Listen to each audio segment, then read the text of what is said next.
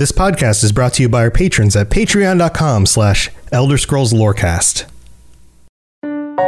Robots Radio. Games, lore, stories, community.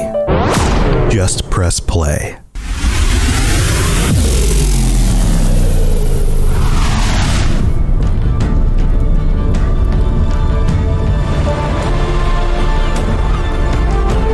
Welcome to the Elder Scrolls Lorecast, the podcast where we explore the amazing universe of the Elder Scrolls.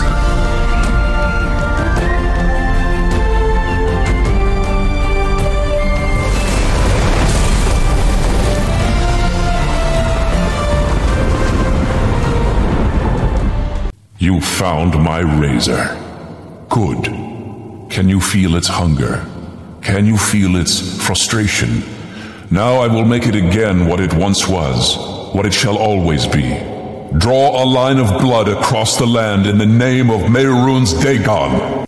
So spooky, so spooky. It's Mehrunes Dagon Day, everybody. Welcome back to the Elder Scrolls Lorecast. This is your host, Tom, or Robots. I'm here with my good buddy, Lotus of Doom. What's going on, man? How you doing? I'm glad to be back this week. Yeah. You missed out on our little big chat. We had a bunch of people. Yes, but it was enjoyable to listen to because, like I always joke, I was like, I actually enjoy listening when I'm also not on them. So the fact that I was packing for vacation, I was like, oh boy, I get a Lorecast to listen to with everybody else and not me. It's like sweet. Yeah. So thank you everybody for entertaining me last week. It's like going back a few years before you were a regular on the show. Exactly. Nice. Well, I'm glad you got to enjoy it. We had a lot of fun. We missed you, but We're back to the regular episodes this week with another Daedric Prince episode. We're up to the M's, so Mehrunes Dagon is the next one. And indeed, boy oh boy, there's a lot of stuff about Mr. Dagon. I'm just going to call him Mr. Dagon. 7-hour episode. Oh, wait, no, we're going to condense this a little. Yeah, he's not only been like the primary Daedric Prince of one of the games in Elder Scrolls Oblivion, he's also showed up in the most recent questline until later this week when High Isle releases. Yeah, he's essentially the main antagonist for the Gates of Oblivion from last year in Blackwood. Elder Scrolls Online. So Elder Scrolls Online, right? Not to mention he has two base game dungeons that he's basically the main antagonist with in Elder Scrolls Online with City Bash. He's also the main antagonist in Elder Scrolls Battlespire. He's very prominent in the series as the one you need to be defeating. Yeah, well, he's all about destruction. Right. So... it would make sense that that's something you don't want to happen, so you have to fight against him. Right. Yeah. It's interesting because from that starting audio clip alone, his voice is so different in the different games. Yes. Yeah. And we're going to talk about that. There's actually two main voice actors. I always like to do the voice actors. We'll talk about that at the end, but yeah, you're right. You're right. Yeah. So it's changed quite a bit. And actually while we're doing this, I actually wish I had thought of this beforehand, but the problem is it's so difficult dealing with Battlespire. I think he might be uncredited in Battlespire. Oh, yeah. Because it is a totally different voice and it is a total cluster of just voice overlays. So he sounds ridiculous in that game. Yeah, but everybody kind of sounds a little bit ridiculous. That's a valid point. Everybody kind of sounds ridiculous. Unless you're Silas, the main character from Elder Scrolls Adventures Redguard, all of the other voice actors in those two spin-off games are abhorrent, unfortunately. Yeah, like the clavicus vial still rings in my ears. Yes. Yeah. Silas is the one exception, as that dude's voice actor is awesome. Well, hey. 1 out of 66 ain't bad. Wow. Well, here, let's go into the details here because first of all, I guess I should preface this. A few things. First of all, there's a lot of stuff about Mehrunes Dagon. We should probably come back around to him as well as some of these other Daedric Princes and go into some more of the specific details. Today, we're going to touch on the basics, who he is, what he seems to be doing, the cults that have sprung up around him, his items, and then the realm of Oblivion itself, where he lords over, and then a few extra little things at the end. So that's going to be plenty to cover one episode. But one of the things I did, I just want to show this on the video version and the streaming version. If you're joining us on the stream, it's Thursday night at 9 p.m. Eastern. Then you're going to be treated to this as well. I shared it on the socials and on Discord, but I was doing some work on Mehrunes Dagon in a program that allows you to generate AI images, AI generated images using just text strings. And I posted a few of these earlier today. I did some new ones. This one I'm going to show on the screen right here is Mehrunes Dagon as a cute cartoon. This is what the AI generated. I don't understand how any of this is Mehrunes Dagon, although it seemed to understand what I was doing previously with the other images. But then I also had to, I went a little nuts on this. Mehrunes Dagon in a tutu. And this is what it did. These things are like Lovecraftian horrors. That's a lot to parse out right there. Wearing tutus, like they're dancing. So I just wanted to share that. If you're interested in seeing those images, follow us on, follow my Twitch at robots_radio, or my Twitter, and TW words, and then also on the Discord. I'll share those on there. But anyway, let's get into it. So we have Mehrunes Dagon, formerly the exalted and most puissant lord. I don't really know the word puissant, but that's interesting. I think I might Google that in a second. Sure. Garant of Dagon, Mehrunes, also called the Black Daedra Lord, Prince of Ambition, Prince of Disaster and Destruction, Master of Razors, Sovereign of Destruction, the Flame Tyrant, the Father of Cataclysm, the Flame Father, the Murpride's End, and known to the Khajiit as Mehrunes. Because I really like Murpride's End. That is that one specifically is very cool, just because it's more of the we've mentioned on the show in episodes back, the aspects of him. And it's one of the ones where, since most of the time the Daedric Princes are attributed to being like not so great. Yeah.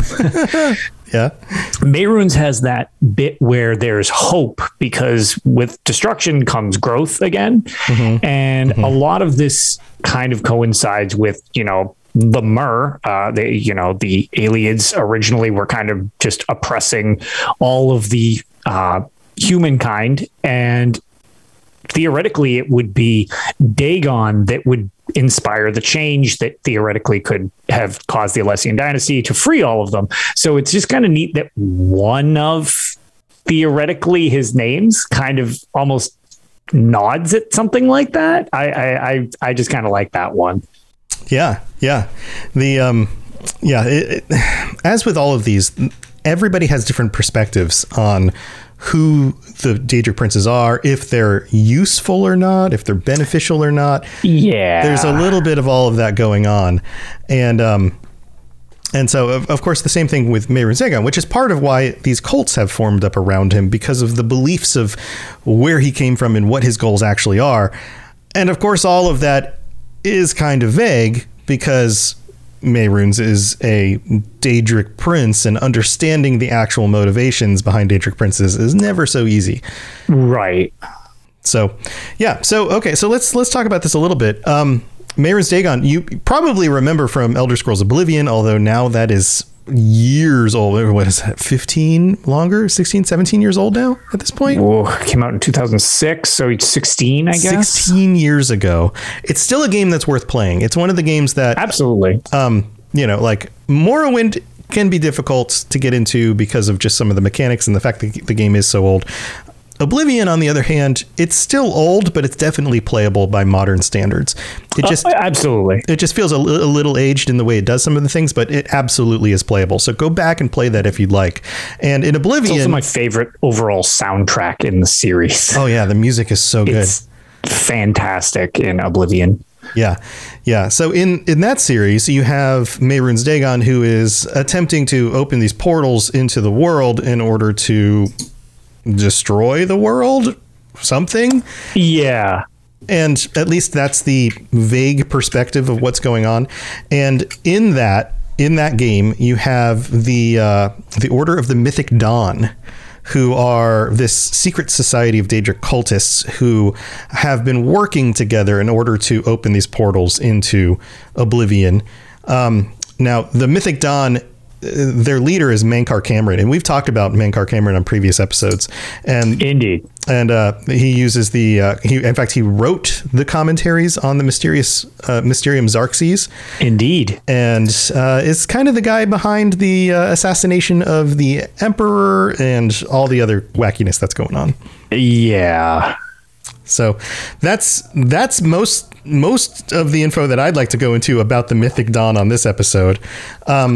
Yeah, if we want to do something on them as a cult, mm-hmm. I think they actually, especially if you have their possible predecessors, the Waking Flame from Elder Scrolls Online, we could almost do something entirely on them as an episode, as opposed to filling out this, which Mehrunes Dagon already has so much that we're going to try to squish into a reasonable episode. Right. Yeah. Yeah. And that's the other group I wanted to mention is the Order of the Waking Flame. And we learn about them in the newest storyline in Elder Scrolls Online. Right. Unless you're listening to this 4 days from now on PC when High Isle comes out. But they're kind of predecessors to the Mythic Dawn. They again, were Daedric cultists who believed in Mehrunes Dagon. But their belief was specifically that Mehrunes Dagon was created by the Magna Ge to unmake the flawed creation of Mundus. In accordance with Magnus's plans. And there's a whole lot of wacky lore that's come out around this and some theories that have spawned from this. Right. Just in the last year or so, because when I first did the Mehrunes Dagon episode, that stuff hadn't been written yet. And sure, the Waking Flame wasn't filled out yet. That's new lore added to the series with the Elder Scrolls Online.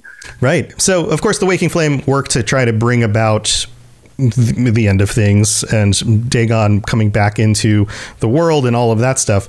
But there's also these like sub theories about Mehrunes Dagon potentially being Magnus himself and coming back into the world. Like Magnus is the one who left the world and went back to Aetherius and of course created the hole in the sky and those who followed him created other holes, making the stars, all of that stuff. And we have to bring the wacky lore episodes back. Yeah, Joshua in chat, we might have to leave some of this for a wacky lore episode. But the I wouldn't put it past the Waking Flame for some of their cult members to be thinking things like this. And therefore, they're motivated to do all of these terrible things in order to bring about the end of things, because that's what they think is supposed to happen. Right, right. So you've got all of that kind of stuff going on. But for the most part, we know Mehrunes Dagon as the Lord of Darkness and Destruction and Change, and the one who ushers in change. And so, of course, there's a lot of theories around the idea that, like, maybe the end of the series will have something to do with him. And this goes back to the whole idea of, like, the breaking of the towers and all of that, the destruction and change that might bring about. Do you have any other thoughts on any of this stuff? Because yeah, it seems very crucial to the main kind of overarching story of the series. It is. And one of the things about Mehrunes Dagon, which is interesting because relating to the bit you had mentioned about, possibly his tie in to being created by the Magna Ge type of deal, is it's not when you think of destruction and all this stuff, it's. And when you go to the Deadlands in the games, which you do frequent probably more than any other plane of Oblivion, I believe. Mm-hmm. It's a hellscape, like literally stereotypical hellscape type of deal. Yeah, fire and lava and heat vents. And he's a four-armed giant red demon. Okay, so it's a very, very stereotypical demon type deal. But at the same time, when you think of destruction, a lot of times it's in a negative connotation. And for the most part, since you're fighting against it, he's portrayed as like problematic. But there's also the aspect of destruction of something bad isn't necessarily bad. Like, you can destroy something bad, which then causes something good. Mm-hmm. But when the idea of Dagon is constantly just destruction, it's almost like, I had made reference to, like, okay, the destruction of the aliens kind of controlling humans. Well, there's question, you know, how Elder Scrolls IV Oblivion ends. Was that intended to destroy the Septim Dynasty? Like, was there more to it? Like, is that in and of itself a problem that neat theoretically to some could be viewed as bad? Again, to the Mythic Dawn, clearly it was. But like, he has the potential in the series to overturn both good and bad things, which I think makes him a little more unique than some of the other princes, because he's definitely portrayed as evil a lot of times, but it isn't necessarily always the case. Although, you know, in many cases it is, because it's just like, you know, torture racks and all these horrible things. Like, right. Well, that's probably not great for anybody, but there is the demonic imagery, which, you know, kind of sways an opinion, but they do need to give you an enemy to fight. But it's just interesting that his end goal, maybe not the means to get there, could also be advantageous to, you know, whether you want to call it the Kalpa that we're currently in or whatever, or certain eras that exist. It's just interesting that he has the potential to be both good and bad, whether or not he's even intending it, just by toppling what's established. Yeah, well, it all comes down to his goals are not anybody else's, and they don't necessarily coincide with any of the mortals' goals. Exactly. And so, therefore, if you happen to coincide and benefit from what he's doing, then you might view it as good, and if you don't, you might view it as bad. And it's interesting because he almost perpetually is helping the underdog by toppling whoever is at first, because Right. Which is good until you've taken first, and then suddenly now he's a problem. So, you know, you can both be ally, you know, benefit and have a problem with him at certain points in history as well. Yeah. Yeah. So one of the other things I wanted to discuss was the Mysterium Xarxes, this mysterious book that Mankar Camoran translated. And I love the imagery of the Mysterium Xarxes, all the Daedric, like, font text, I guess runes or whatever they're called. I mean, it looks like a demonic book, and you can tell that they got a lot of influences from some of these other demonic like books in fantasy. Sure. But here, I want to read the section from the UESP on this. Little is known of the contents of the Mysterium Xarxes outside the alleged translations given by Mankar Camoran's commentaries on the Mysterium Xarxes. While the commentaries were known to be used in the Third Era to surreptitiously recruit members into Dagon's cult, the Mythic Dawn, they also contain a peculiar account of the prince's origins. And this is part of what I was alluding to. According to the commentaries, the Magna Ge secretly created Mehrunes Dagon, quote, in the very bowels of Lig.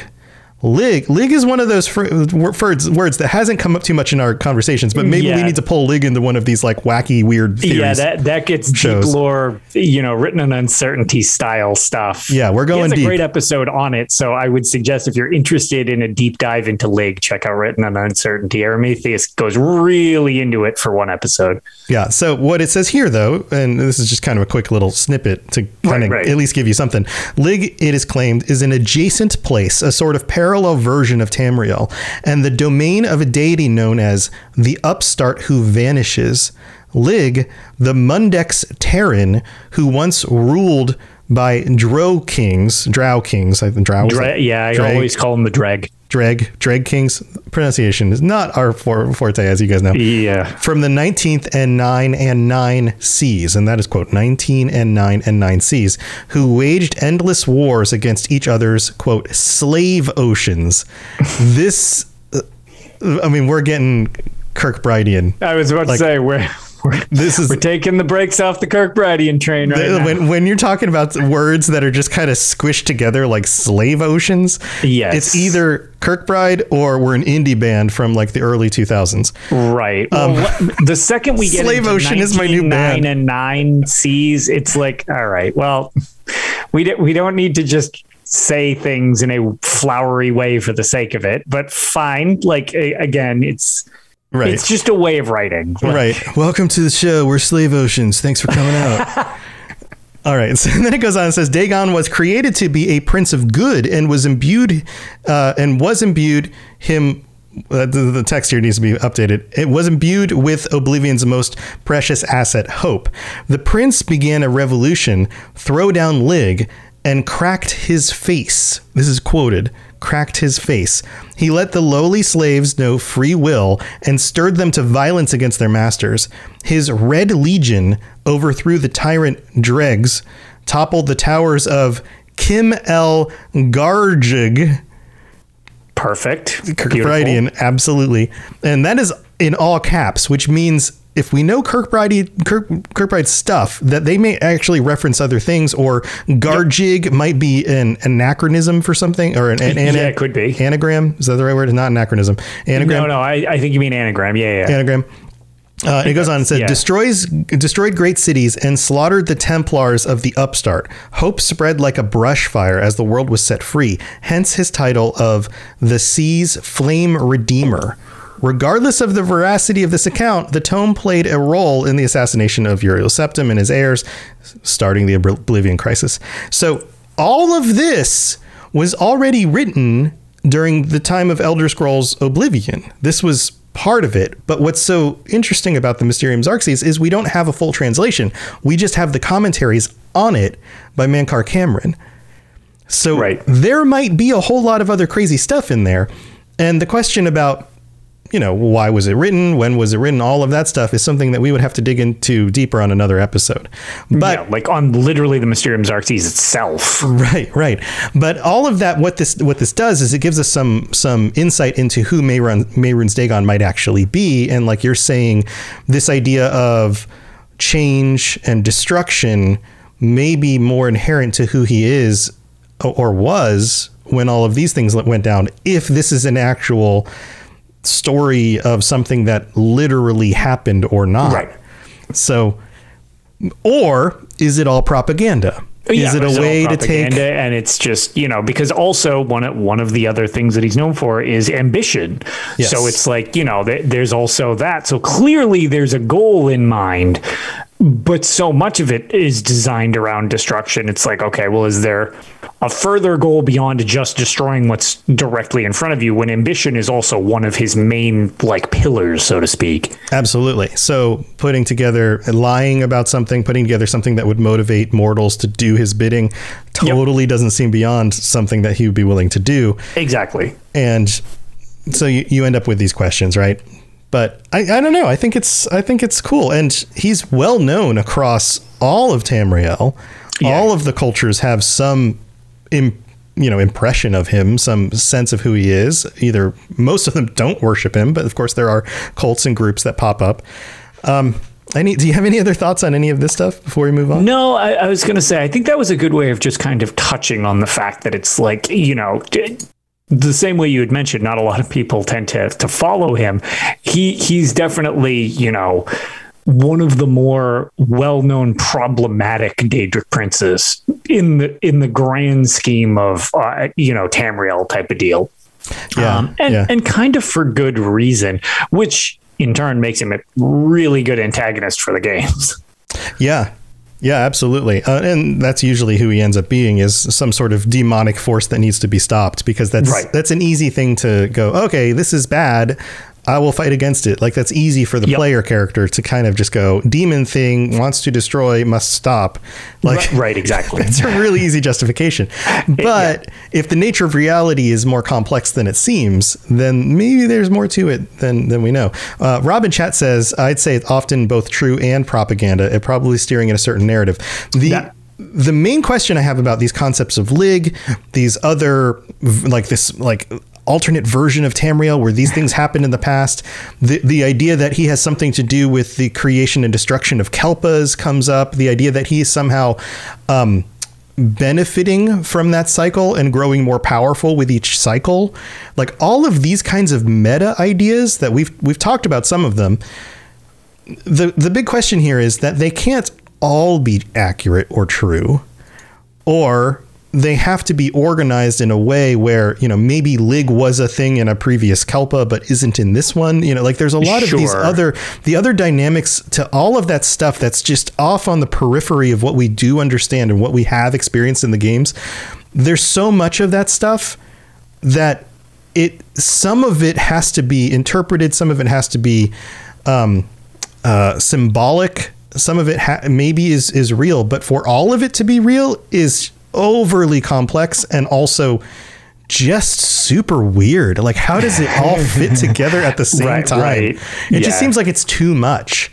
And that's my gut feeling on that stuff, but that doesn't mean none of it is real or didn't happen. You know, it's just there's just so much out there. It's like not everything can have an alternate meaning or an alternate origin than the thing that we think it does. And like, there's just too much at that point. Right. And that's, you know, that falls very much in line with the series as a whole, where things kind of remain ambiguous in a lot of ways. Mm-hmm. And it's hard to nail down exact. It's just kind of like, here's some information, glean from it what you will. It really fits into a lot of the narrative to Mehrunes Dagon. Yeah. Yeah. So that's the basis of his character. That's the most of what's going on. Of course, he rules over the realm of Oblivion, which we've been to a few times. The realm of the Deadlands, I should say, in Oblivion. Yeah, but in Oblivion. No, I was going to say, in the game Oblivion, you go to Oblivion. It's the Deadlands specifically. And, you know, he's got a bunch of regular looking Daedric servants, but they're regular to us because they're the ones that we tend to see most often. Right. They're the most common enemies that you're fighting when going to Oblivion. Right. So Daedroth, Clan Fear, Watchers. Oh, and the Watchers are great. I have a Watcher pet in ESO. I love that little guy, like a little eyeball with the tentacles. Yep. The Scamps and Zivilai, like all of these kind of regular demonic looking Daedra, and then weird, creepy animals.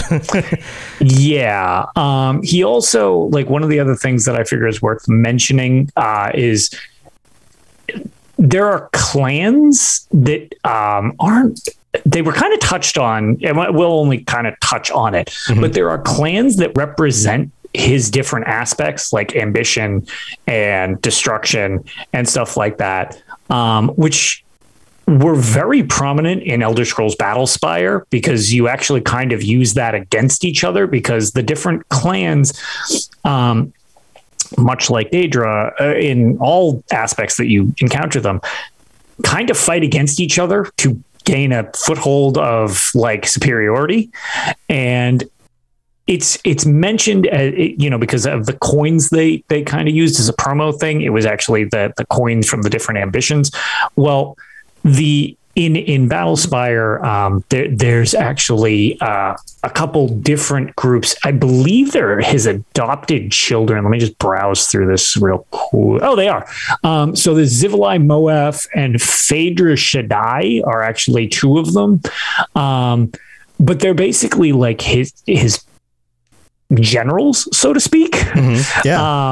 Which is interesting because they kind of represent his different aspects, and if any one of them gets kind of too far out of line, which is spoilers for the 11 of you other than myself who played Battlespire, you kind of actually gain the benefit of some of them in certain scenarios, because if his ambition's getting too out of control, the other's trying to rein him in a little bit, because they're like, well, no, this side of it's getting too good. So like, we're going to get outed, which is interesting because it's almost like there's these sections of him without actually being him himself, which help control him, which is interesting. Yeah. Yeah. And you get some of that in the latest Elder Scrolls Online stuff. You do too, where it's without spoiling it, because that is very new. There is again, more with the ambitions and stuff like that. Parts of him are kind of separated to kind of corner off his power in certain ways that he can utilize it later. And I won't go more into that because the story is actually very interesting, and I strongly suggest you play through it. And there's a really cute Daedrat character. Oh my god! Aerox the Destroyer. Aerox the Destroyer. I know this isn't a huge spoiler. You meet a character named, because he's the fan favorite. He's all over their website. Yeah, you meet a character named house guest at points. Aerox the Destroyer, who is a Daedra who has been like, he's a regular like humanoid Daedra who was had done terrible things and was put into the body of a dead Daedrat. It is so he's like a little guy. Easily one of the best characters, but he still has the same personality, right? So he's still like, oh, they will rue the day they crossed Aerox the Destroyer. Like, yeah, and he's great. Again, so one of the best features is, all I can say is just make sure you keep Aerox around as much as you can in the story, because what you can help him do is pretty much one of the best things in game. I actually started laughing aloud while playing through it at one point. I was like, this is absolutely incredible. Yeah, it's pretty great. It's pretty great. But other side note, you do come across some of these other Zivali and like these other humanoid Daedra who work for different clans, and they don't necessarily always get along with the other clans, but sometimes they work together, and but that's part of the storyline. So yes, if you haven't played through that expansion, I'm sure it's going to be on sale, or currently is on sale or something. When High Isle drops, Aerox the Mutilator. Yes, Aerox the Mutilator. That's what it is. Not the Destroyer. Aerox the Mutilator. What do you call it? So when High Isle drops, assuming that it has worked like every other year, if you are subscribed to ESO Plus, it will roll the actual previous chapter in to your ESO Plus, so you will actually have it, assuming you have ESO Plus, as of Monday, I think it is. Yeah, so you'll get to play it if you decide to do that. Definitely worth a play. Also, the continuation goes into the Deadlands, where you go to the Deadlands and finish off the story. That was one of my favorite expansions in ESO so far. Yeah, it's pretty cool. It's really cool and has a really great ending. Yeah, and I feel like, and I've said this before on the show, I feel like people at ZeniMax must listen to our podcast, because there's definitely things that they did in this expansion that I was like asking for like 2 years before it came out, you know, like, so maybe we have a little bit of influence. Thanks if we do, and if not, what a wonderful coincidence. I was gonna say, thank you for thinking like we do then. I guess so. Yeah Well, here we are, we're in the middle of the show. Let's take a quick break. We've got some Daedric artifacts to talk about and a little bit more, so we'll be right back. The skies are marked with numberless sparks, each a fire and every one a sign. So it is the middle of the show, which means we have to thank our newest patrons. And we have a few. We have Nithrian and Shanola B. And I totally mangled that up. Sounds good. Carl H., Shia F., and Neil. Thank you so much for signing up in the last week. Holy crap, people! You guys are nuts. And that currently we have 93. We had some people drop off. They probably got the access to the original 90 episodes, listened through them, and then decided thanks so much, and time to go. And that's totally fine. In fact, I've told people on earlier episodes when I was making that change and kind of banked those episodes into the Patreon, like, that's the way to do it. Yeah, sub if you want those, and then unsub after. Right, like, sub, fine. Download them, unsub. If that's all you want, that's totally fine. Right, if that's why you're doing it, go for it. Yeah, and if you do want to support the show and our ability to keep making these, and then you can stay sub for longer. We get lots of other things. And I have to call out our Daedric Princes, our Tier 5 patrons. Gami Boy, wait. Oh, I don't have the... where's their nicknames? I don't have their nicknames up. Kira C, Noodle Al Dente, and Riverwood Chicken. Most of them have names that are the same as what they have on other places. So anyway, thank you so much to you guys and for supporting the show. And we actually saw a post. Somebody posted their T-shirt. If you're Tier 4 or higher, you get T-shirts every 3 months. And one of the most recent, the Azura T-shirt, looked really, really good. I love it when you guys post pictures of that stuff. But if we're helping you get through your workday, or if you want to just make sure that we keep doing these, then go to patreon.com/Elder Scrolls Lorecast and drop a few bucks and see what kind of stuff you can get, including ad-free episodes and this whole like 90 episode backlog that got kind of pushed to the side and is now on Patreon, is where it was just me before Lotus joined me. So all of that stuff's available if you guys want to help support the show. Also, We don't have any new reviews. I thought we had one, but this one we already read out. So if you'd like to support the show with some reviews and ratings, if you happen to listen on Apple Podcasts or Spotify, or even if you listen somewhere else and you have accounts on those platforms, you can look us up and drop us a rating. It's a really, really easy way to help support the show. 5 stars is a huge help. And if you leave a review, then I'll read it out on a future episode of the show. So there you go. All right, let's get on with the rest of the show. Yes, you're entirely brilliant. Conquering madness and all that. Blah, blah, blah, blah, blah. Vivid in chat says, do not disrespect my boy Aerox. Destroyer? Pa, pathetic title. Who would call themselves Destroyer instead of something like Mutilator? It totally sounds like something Aerox would say. That actually really would. I think Aerox just joined our chat. Right.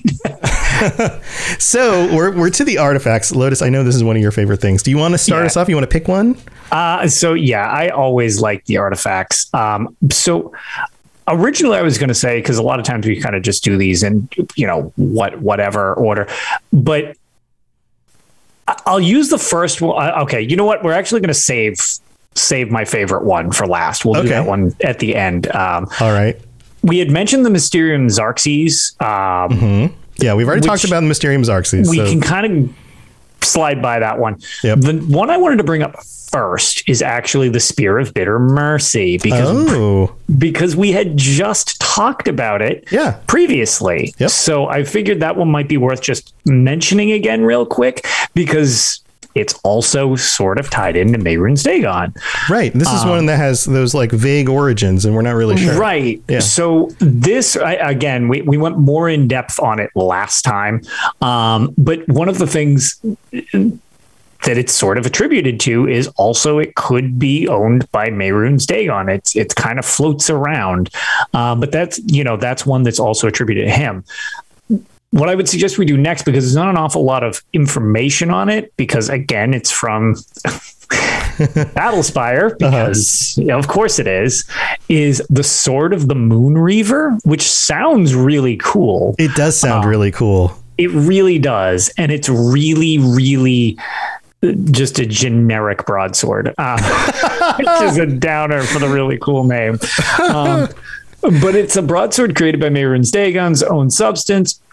It is believed that no other weapon is capable of harming Mehrunes Dagon, which is interesting, but relevant to Battlespire, because you need this sword in order to defeat him. You never really kill a Daedric Prince, you just defeat them. Right. Right. But during Dagon's invasion of the Battlespire during the Imperial Simulacrum, which is the case of Battlespire, the game itself, the sword is in the possession of a Dark Seducer bodyguard and paramour, which is interesting because you have to find this very specific Dark Seducer, which once you defeat her, you take the sword.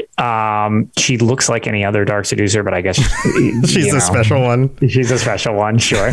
Then you get to take the sword, and when they reference it, the only thing capable of harming him, there's more to it, which I will go into at the very end. It's like a little lore bit that I'll toss in for the end, but basically, you kind of surprise him with your secret MacGuffin.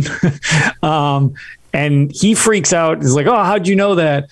And you just poke him once with the sword and he's immediately defeated. There is no climactic battle. It just hurls him in a ridiculous FMV and he explodes. You just pop him like a giant balloon. Pop him like a balloon. You deflate Mehrunes Dagon with the Sword of the Moon Reaver. That's great. It looks generic. It sounds awesome. And apparently it's really badass if you actually use it.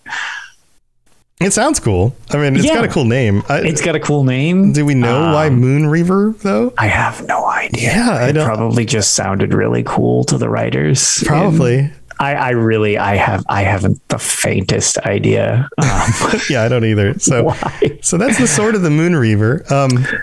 Do you it seems like you've got these kind of lined up. Do you have one? I do. I kind of have another one that is pretty common is Mehrunes' Razor, which is from you can get it in Elder Scrolls for Oblivion. Mm-hmm. The Mehrunes' Razor, also known as the Dagger of Final Wounds and the Bane of the Righteous and the Kingslayer, is a Daedric artifact created obviously by Mehrunes Dagon. The powerful ebony dagger has the ability to kill instantly, as there is a small chance that Dagon will claim the soul of those struck by the razor.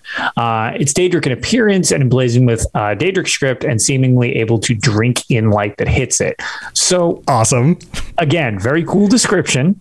It's a pretty cool weapon in Elder Scrolls 4 Oblivion when you have it. Yeah. The only thing that is interesting is just the concept of this this dagger like sucking out the souls. Is that what you're going to say? Yeah. So Mehrunes' Razor, the thing about it that's kind of interesting because it's a gameplay thing specifically. Mm-hmm. The dagger has a chance of killing instantly. Yes, stabbing somebody has a chance of killing them instantly. Sure. Yeah, in a game, though, you have HP and like all of that. It's just funny to think about logistically, like not in game, but it's like, well, yeah, it's a dagger. I mean, if somebody just came up and stabbed me, I might just die. But in game, what it will do is it has a chance of just basically one-shotting your enemy. The only thing which I personally find hilarious about this, and it's not mentioned in the UESP, probably because it's a stupid little factoid, or maybe it's somewhere else. If you stab something with reflect with Mehrunes' Razor, there is a chance that it will reflect the one shot on you, and it will one shot you instead. That's hilarious. I think it happened to me in the Shivering Isles expansion. Something had reflect on it, and I was like, die, and I like poked it, and it hit me and did like instigative damage to me. I was like, ah, crap. And then you just slumped over on the ground. Yeah, it was so like you're dead. Yeah, reload. It can delete you instead. So never stab somebody that has reflect on. Yeah, Vivid in chat says, wait, Mehrunes' Raygun? And that's only in the Coda version of the games when they go to space. It upgrades to a ray gun in that version. All right, where are we going next? Okay, so the next two I have very little context for, other than these. The Ground Splitters are a pair of Sabatons associated with the Daedric Prince. Their enchantments reflect the creator's obsession with destruction. The artifact causes the wearer's strides to be comparable to that of a giant, despite the lack of significant weight. When not like, okay, weird. Like, what a bizarre. So basically, they're ultra. It makes me think of those iron boots from The Legend of Zelda. Yes, where you're just clomping around, just breaking stuff. Yeah, and as soon and they when you wear them, they make you sink down the bottom of whatever water you're in or whatever. Right. But then, as soon as you take them off, and put them in your backpack, there's no weight. Yeah, they don't weigh anything anymore. So they're only super heavy when you're wearing them. Yep. But yeah, those are the Ground Splitters, which is kind of odd. Those ones, interesting enough. It doesn't seem to imply that those are from any game, and I do not ever remember getting those. I don't know specifically them, where they're from. I don't know what here. That's actually from in game. I'm digging in a little bit more. Second era 582. This must be an ESO thing. Yeah, it might just be a cosmetic thing then. Yeah. Well, cool looking stuff. Yeah. Least. Then there's the Deadland Hammer, which is yet another artifact. In the second era, it was found in the Darkpool mine by the Claw of Dagon? By the Claws of Dagon. Claws of Dagon. And this isn't Dagon, D-A-G-O-N. It's Dagon, D-A-E-G-O-N. Yeah. Which is a Khajiit cult dedicated to Mehrunes.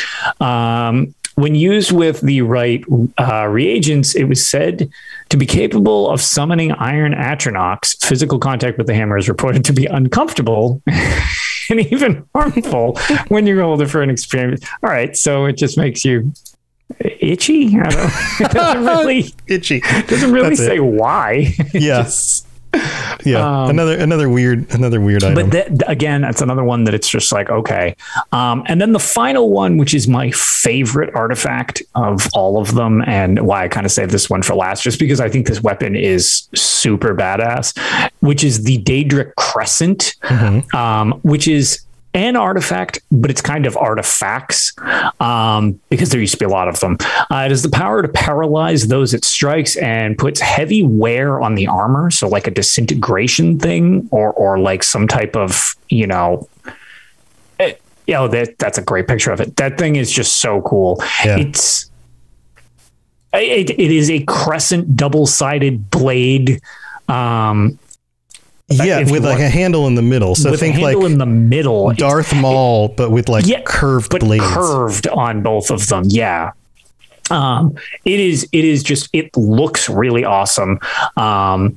But it has also been known to create green balls of energy, but the effects are unknown. I'm guessing why that's listed in the UESP is the fact that there are weird green balls in the FMVs Battlespire. Oh, that's super weird. Yeah, but they don't really explain it. There's a lot of stuff that graphic designer was just like, "This looks badass. Dude, green balls look awesome. Green balls flying around it. Check what I added onto this thing." It's like, cool. I don't know if there's something. Obviously, there's nothing more deciphered from it yet. And here's the part: there were once many crescents, which were used by Dagon's forces to take the Battlespire during the Imperial Simulacrum. When the Emperor later reclaimed the ruined academy, the crescents were gathered up and destroyed. All but one. Wasteful, give them to your new battle mages. Right. But unknown to the Empire, one of the unique blades remained in existence somewhere in Tamriel, although none have ever seen it. I super want them to do more with that. This could be an item they add to ESO. I love that thing. It looks awesome. It sounds pretty cool too, that it's like, oh man, it does heavy damage, but also like disintegrates armor and stuff. It just seems like there's so many cool things they could do with it. And it's very unique looking. Yeah. So I have one major question here is, do you hold it with the blades facing outward? I think yes. Behind you? Think, like, do you use it as like a slicing thing where I wonder if it goes with the curve, or do you use it as a poking thing where you want the, like the ends of the blade to hit first? My guess is, since the pommel in the middle there looks rounded, I almost wonder if you can flip it depending upon scenario. Yeah. Like one for a defensive stance, one for an offensive stance, because if it's curved towards you, you could probably swipe away strikes very easily, where if you're on the offense, you flip it out and it's almost like a claw hook type of thing, and you can dig into your opponents. Either way, very, very cool looking. Love that weapon. Please do more with it, Elder Scrolls Online, just because even if it's just like enemies having it and using it as kind of like a generic enemy type of thing, it's such a unique blade. I think it's really cool and underutilized. Right. Yeah, they don't have like a current, I don't know, weapon type that this would match with. If you wanted to equip it yourself. It's not really a spear. Not that the series has spears anymore. But it's not a staff. You couldn't hold it really like a staff. You couldn't hold it like a two-handed sword. That would look dumb. Plus, the bottom would come back towards your crotch. That would be dangerous. What do you call it? The picture of it also on the UESP. That's from that artwork is from the Elder Scrolls Legends. That's actually the card art. And that's why it looks really like cool card. I used to always try to attach that to any of my troops because it just gave you like +2 damage to them or whatever. Oh, cool. You could just toss it on your other cards. Yeah, and to respond to chat, that's why it looks like something from an ESO store, is because it's a modern or more updated version of the drawing. It's not pixelated. It looks like it's like a very well designed piece of artwork for it. Yeah. If you want a very quick version of it, which is also more art that I love, if you, as much as the redeeming qualities of Battlespire are kind of limited, in my opinion, it's not without any merit. I think the Battlespire one? I can pull this up right here. Yeah, the Battlespire cover. The cover. She's holding a... Oh, yeah. The Dark Seducer on the cover is holding a Daedric Crescent. Yeah, so here's the Daedric Crescent. It's also it's also in the corners of the screen. There are crescents on the menu. Yeah. Your cursor is actually a modified little crescent. Oh, that's cool. It seemed like they intended to go a lot further with it than they might have.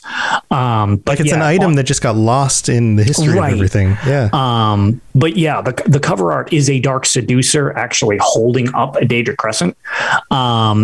And the thing about that, which is interesting, is because that is actually a still frame from one of the FMVs. She like does that, does like a little war cry after like murdering the Imperial battle mages in the spire or whatever. Yeah, I'm looking at the art for the Battlespire cover, and this totally is. It totally is. I absolutely let me put this on the screen for everybody. I absolutely love that thing. So. Yeah, this cover art is cool. Like these games, the cover art is fantastic. We're badass. I mean, yes, there are definitely a few things that Battlespire does very, very right, and its vibe. It's just so creepy. It's just like eerie and like the cover art really kind of shows it. But yes, she has a Daedric Crescent, and I love that thing. I think it's really cool. Yeah, that's awesome. That's awesome. Yep. All right, so that's all the artifacts. I think we already covered the realm. We've covered pretty much everything else, all the major stuff. Any other thoughts before we get into some of the fun little trivia bits and the voice actors? No, I think we could probably go into the trivia bits without, because again, we don't want to belabor every point imaginable. There's a lot to dig on. So like, I think that's a good covering of some of the same way we've been doing stuff with the other princes. Yeah. So this is cool. The name Dagon is actually reminiscent of the Mesopotamian and ancient Canaanite deity Dagon, who was a real world, like ancient god, which is pretty cool when you have a character in a game that's pulled from an ancient god, especially one that isn't super well known. Oftentimes games will pull stuff like that from like, Hindu myths and like all of that kind of stuff, but this one not as well known. The Dagon in there's a Hebrew version of it here on there's a Wikipedia article about it. There's Sumerian. We know the Sumerian, like the cuneiform, like those little notches that they use for the cuneiform. We know his name from ancient Sumerian. Phoenician was an ancient god worshipped in ancient Syria across the middle of the Euphrates, with primary temples located in Tutul and Turka. These are ancient sites, though many attestations of his cult come from cities such as Mari and Emar as well. The settlements situated in the upper Euphrates area, he was regarded as the father of gods, similar to the Mesopotamian Enlil or Hurrian Kamarbi. I don't know if you guys are familiar with any of those, but father of gods, pretty freaking cool, right? So we have that connection, but then we also have the connection to the short story Dagon by H.P. Lovecraft, none other than H.P. Lovecraft. And we know that there's a lot of H.P. Lovecraft influences in characters like Hermaeus Mora. Well, you also have one here from H.P. Lovecraft, because there was a specific short story named Dagon. So that's kind of cool. Let's see. And this is also a funny little note here, is that, and this is something we've talked about before, visually the design of Mehrunes Dagon has gotten more red over time. He started a little bit more fleshy toned, right? And he's actually kind of just looks like Goro from Mortal Kombat. Right. That's where I'm going. Is that in the late 90s or mid to late 90s when he was originally designed, he may have been influenced by the Goro design in Mortal Kombat because it was such a popular game.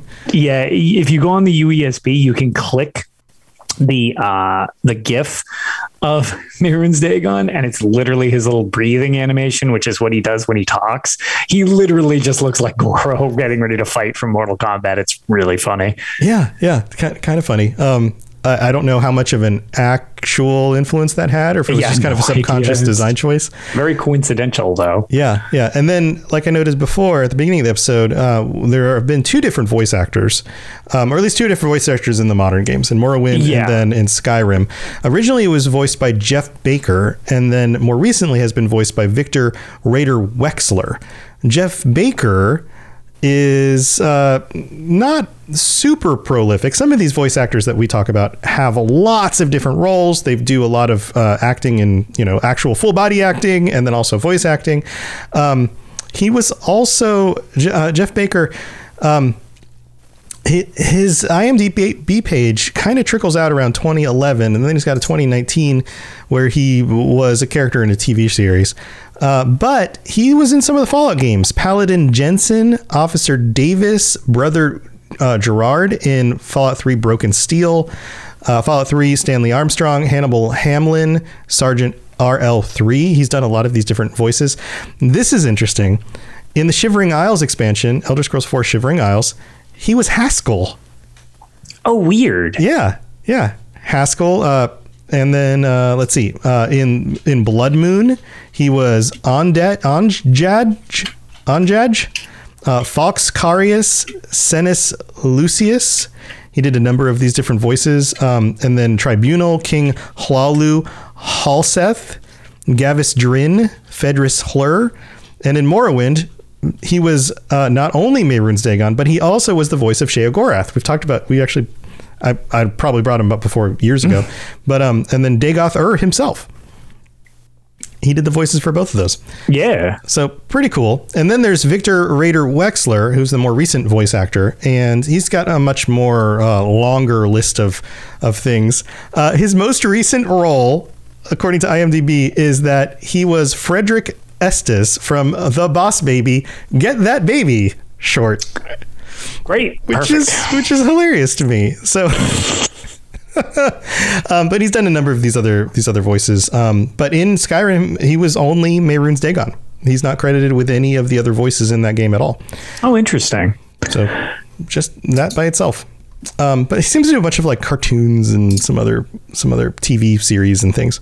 So that's very interesting, actually. Yeah. So I think that's most of what we wanted to cover for Mehrunes Dagon. There's so much more. Is there something else you wanted to add? There's one last thing without going too long on stuff. Because again, like we said, there's a lot more we could still cover, but this will go on and on.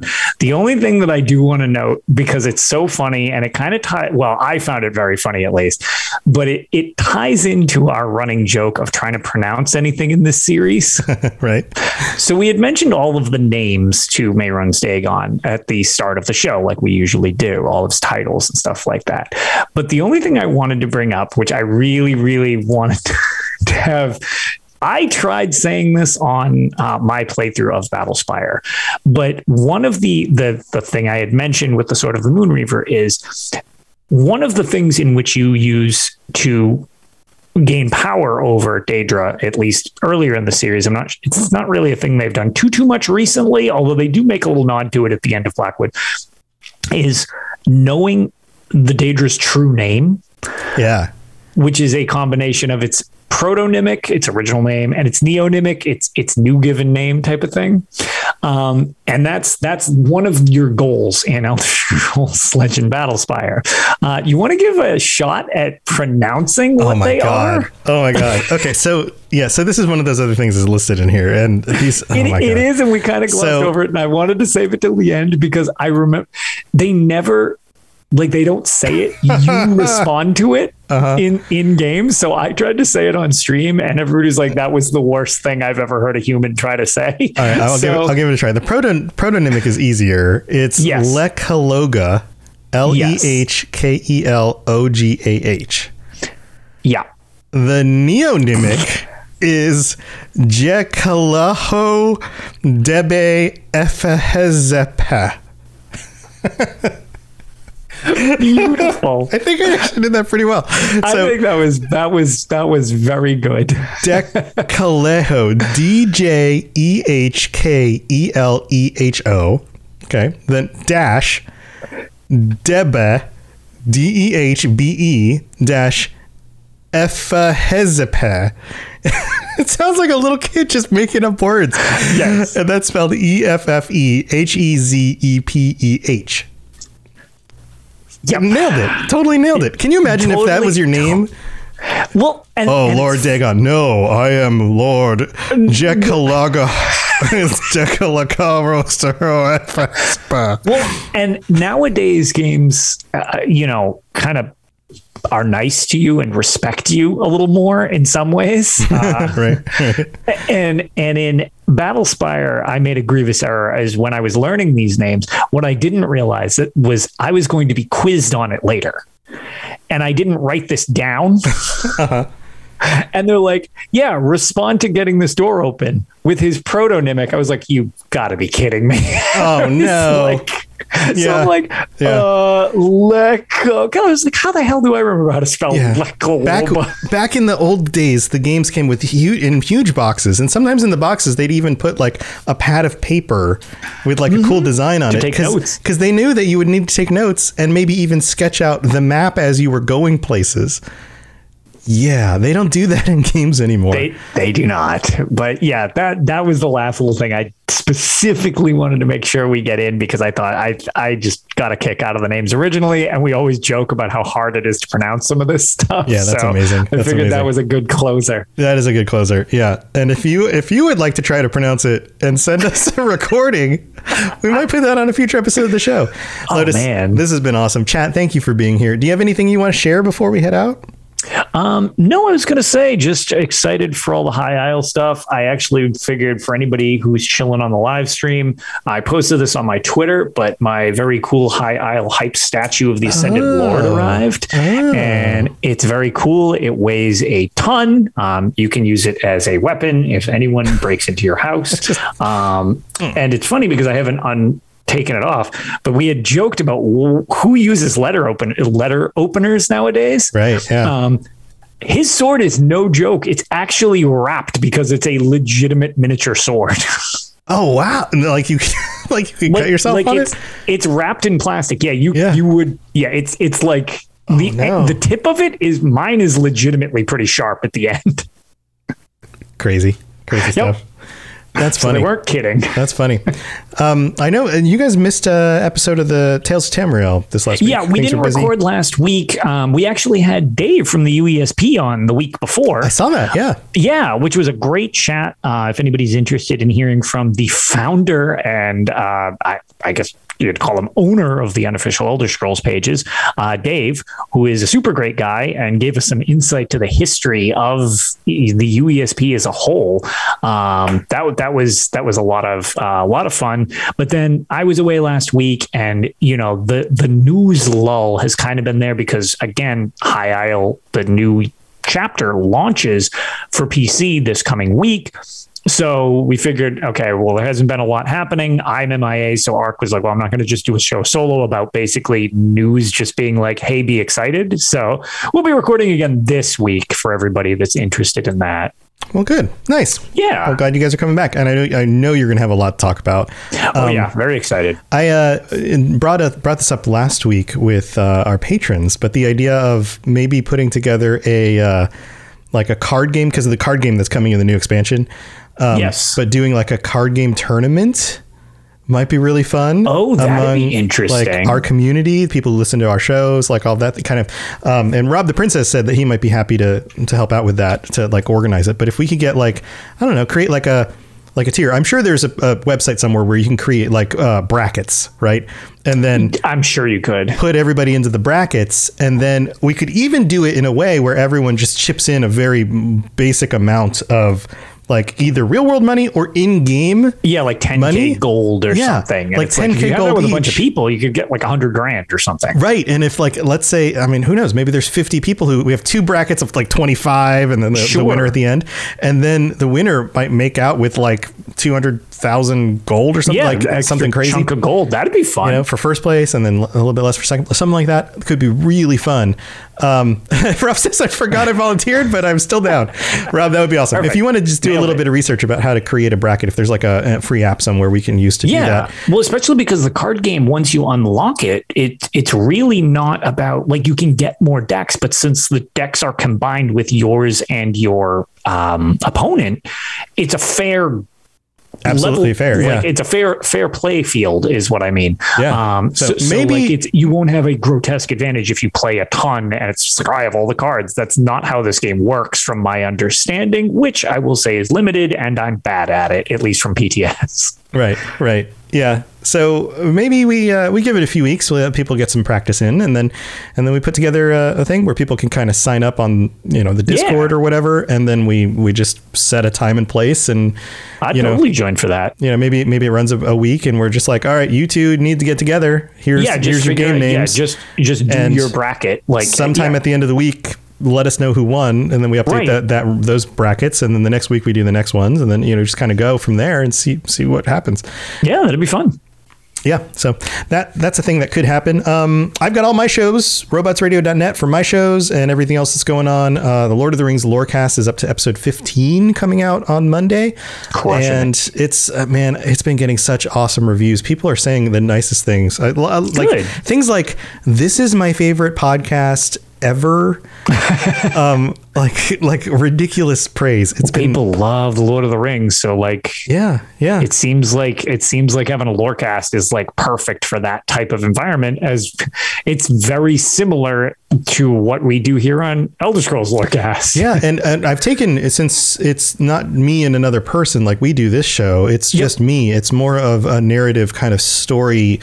Where I'm kind of taking them through the paces while also plugging in little bits of details I know about, like Tolkien's life and some of the symbolism and some of the references in the works and all these other things. So I feel like I'm doing a pretty good job with it. So if you guys are into the Lord of the Rings stuff, especially if you're gearing up to understand how things happened at the beginning of the world and through like the First Age before we get to the Amazon series, which comes out in like September, I think, something like that. That takes place in the Second Age. The story of the Lord of the Rings and the Hobbit take place in the Third Age. So if you're looking to kind of gear up on some of your back knowledge about stuff, definitely go check out the show. It'll help you get up to speed. But that's what I got going on. Of course, all the regular stuff and then all the other Rocket Club shows at robotsradio.net if you're looking for other shows to listen to. We'll be back next week with another Daedric Prince, and we'll have spent some time in the new High Isle expansion as well. So maybe we'll chime in about that a little bit. But thanks for being here, everybody. Chat, thank you for being here live. Really appreciate you guys and love the comments during the show. We'll see you next week. Until then, stay safe out there. Talk to you guys later. Bye. Have a good one. Thanks for joining us. We'd love to hear from you. You can reach me on Twitter at robots_radio or Lotus of Doom at Lotus of Doom. Also, you can join us on the Robots Radio Discord channel. You can easily just search Robots Radio Discord on Google or check the description underneath the podcast.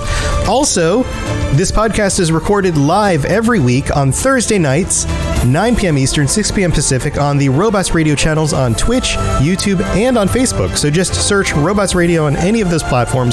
Come join us. We'd love to chat with you while we record the show, or before or after. Either way, just come hang out with us. And if you're looking for more information about my shows and the shows on the Robots Radio Network, go to robotsradio.net for all the information about all the shows on the network, including the Robots Radio Rocket Club, where I help both new and existing podcasters to grow their shows, build their audiences, and create the best podcast they possibly can. All of that at robotsradio.net. We'll see you next time.